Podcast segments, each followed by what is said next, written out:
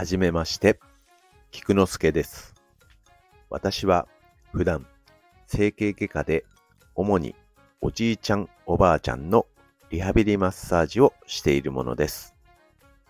思えば数十年前、私も鍼灸マッサージ師の国家試験を受けたわけですけれども、専門学校では、経血の授業で暗記暗記の毎日で大変だったのを思い出します。現在ではどうしているのかわかりませんが、もし今の学生さんも経血を暗記しているなら、微力ながら力になれたらと思い、このラジオをスタートしてみました。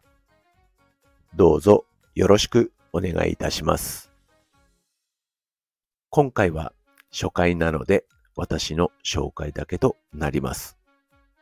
基本皆さんの時間の多くを奪わないように短時間の収録を心がけていきます。ではでは、良い一日を。Take care.